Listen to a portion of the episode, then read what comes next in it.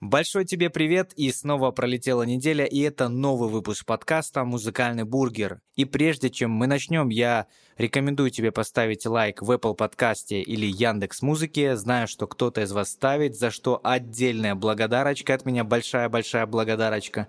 Тем, кто еще не поставил, поставьте, чтобы наш подкаст поднимался выше и выше в рекомендации, и его могли услышать ваши друзья, мамы, папы, дедушки, бабушки, у кого-то, может, даже прабабушки, поэтому я буду очень признателен. Также за твой комментарий на YouTube, либо в другой любой социальной сети, где ты слушаешь этот подкаст, ВКонтакте, может быть, на Boosty, может, еще где-то. В общем, за любую твою активность я буду тебе безмерно благодарен. Поэтому не буду долго тебя томить. Начинаем прямо сейчас.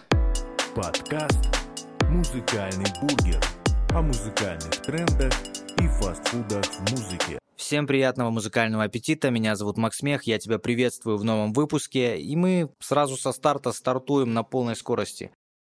Скажи, вот бывает же так, что ты слушаешь хитовый трек на репите и хочешь пойти на концерт к этому артисту, чтобы послушать вживую любимую песню, и вот ты уже идешь на концерт, тебя переполняет эмоцию, настает тот самый момент, когда начинается песня и... Полная лажа. Ты не веришь своим ушам. Это тот самый трек. Но почему все так плохо? И слов вообще не слышно. И что с голосом у артиста? Не за это я заплатил или заплатила деньги. Я понимаю твое разочарование. И давай поговорим о том, почему многие артисты плохо поют вживую. На это есть несколько причин. И я не хочу никого оправдывать. Все они бездари.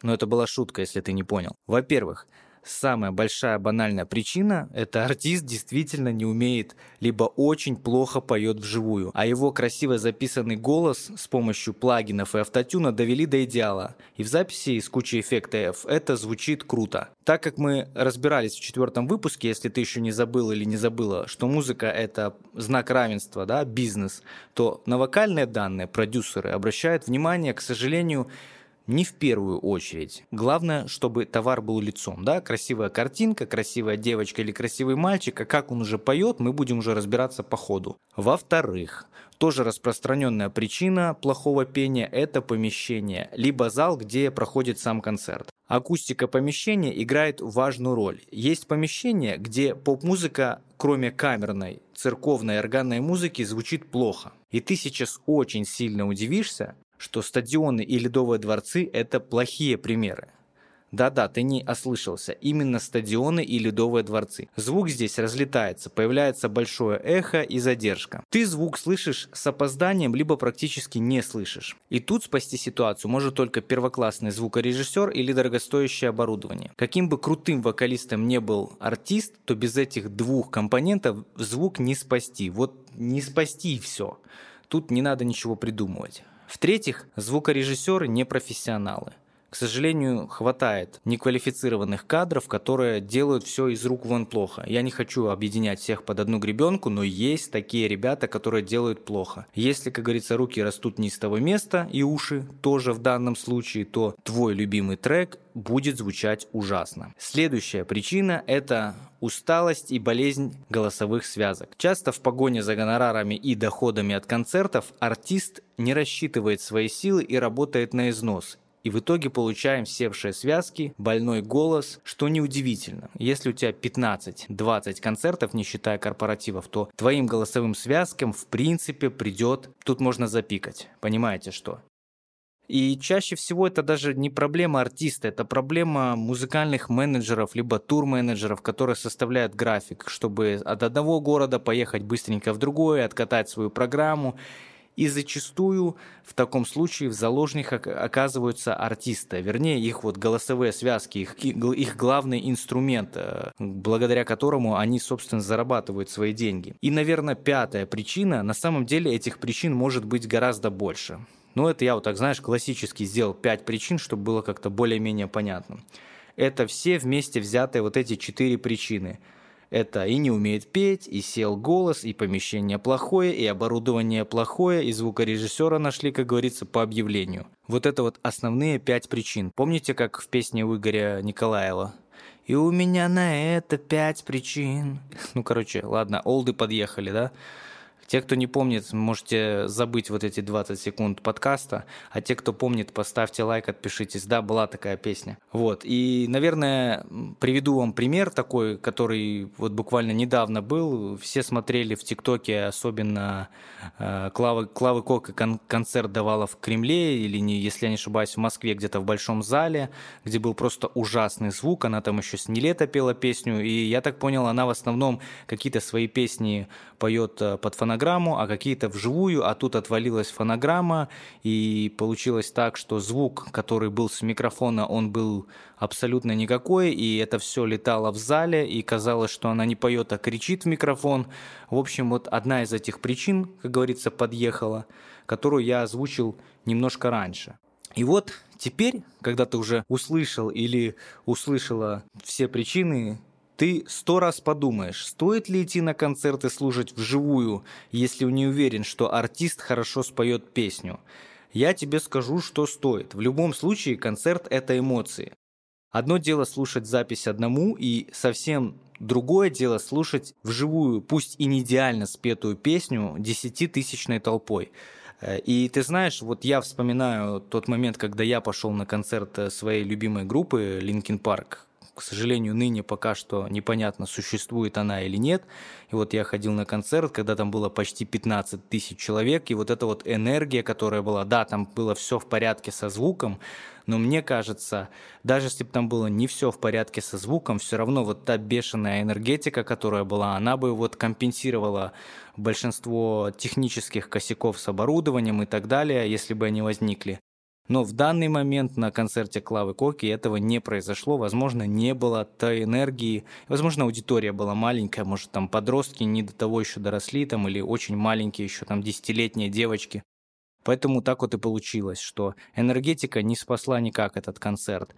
Но я не хочу сказать, что она плохо поет. Тут вот мы с вами привели несколько причин, по которым это происходит.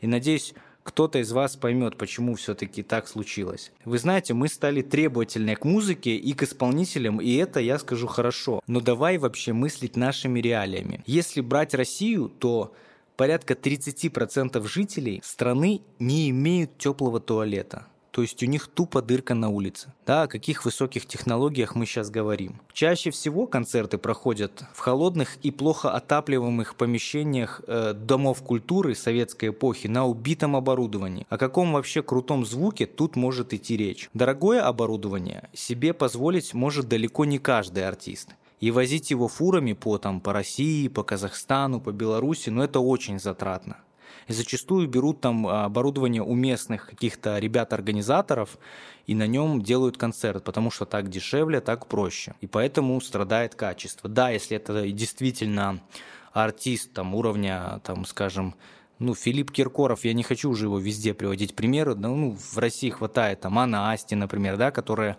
Э, сейчас в топе, ну, уважающий себя артист привезет оборудование, естественно. Но если это артист средней руки, то оборудование может подвести, конечно же. Я понимаю, что тебя, как обычного слушателя, эти проблемы не колышат, и ты хочешь, чтобы песня звучала вживую практически так же, как и на записи. Иначе за что ты вообще деньги заплатил или заплатила?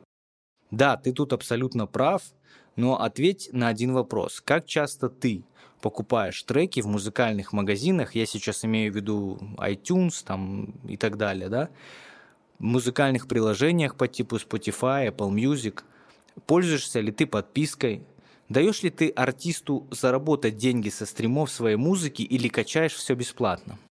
Если ты любишь качать музыку на халяву и бесплатно, то чего же ты ждешь от концерта исполнителя? Я сейчас не хочу кидать камень в твой огород, но просто артисты, большинство артистов не так много дают выступлений, и единственный их способ заработка – это заработок со стримов своей песни. И чем меньше его слушают и покупают, соответственно, тем меньше он зарабатывает. Вот откуда тогда артист возьмет деньги на крутое оборудование, на профессиональную команду, если его песни мало кто слушает и мало кто покупает? Знаешь, в этом в мире все взаимосвязано. Нету такого, что, ага, ну, я скачал на халяву, кто-то потом купит. Нет, ты скачал, потом еще кто-то. Знаешь, это вот как вот по цепочке идет. Поэтому чем больше становится людей, которые более адекватно подходят к тому, чтобы, скажем так, поддержать артиста, тем его выступления становятся качественнее. Я вот реально под, подвел к этому.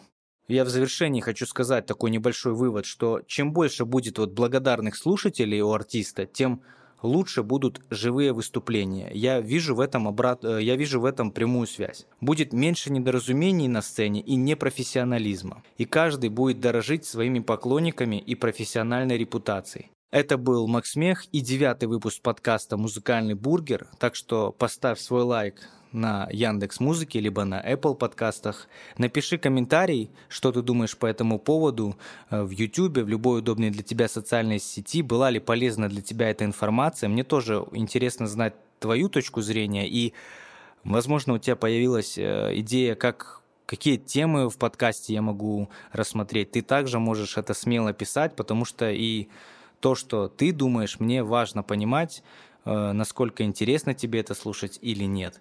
Поэтому еще раз спасибо тебе большое, что дослушала или дослушал этот выпуск до конца. Встретимся ровно через неделю. Услышимся совсем скоро. Подкаст «Музыкальный бургер» о музыкальных трендах и фастфудах в музыке.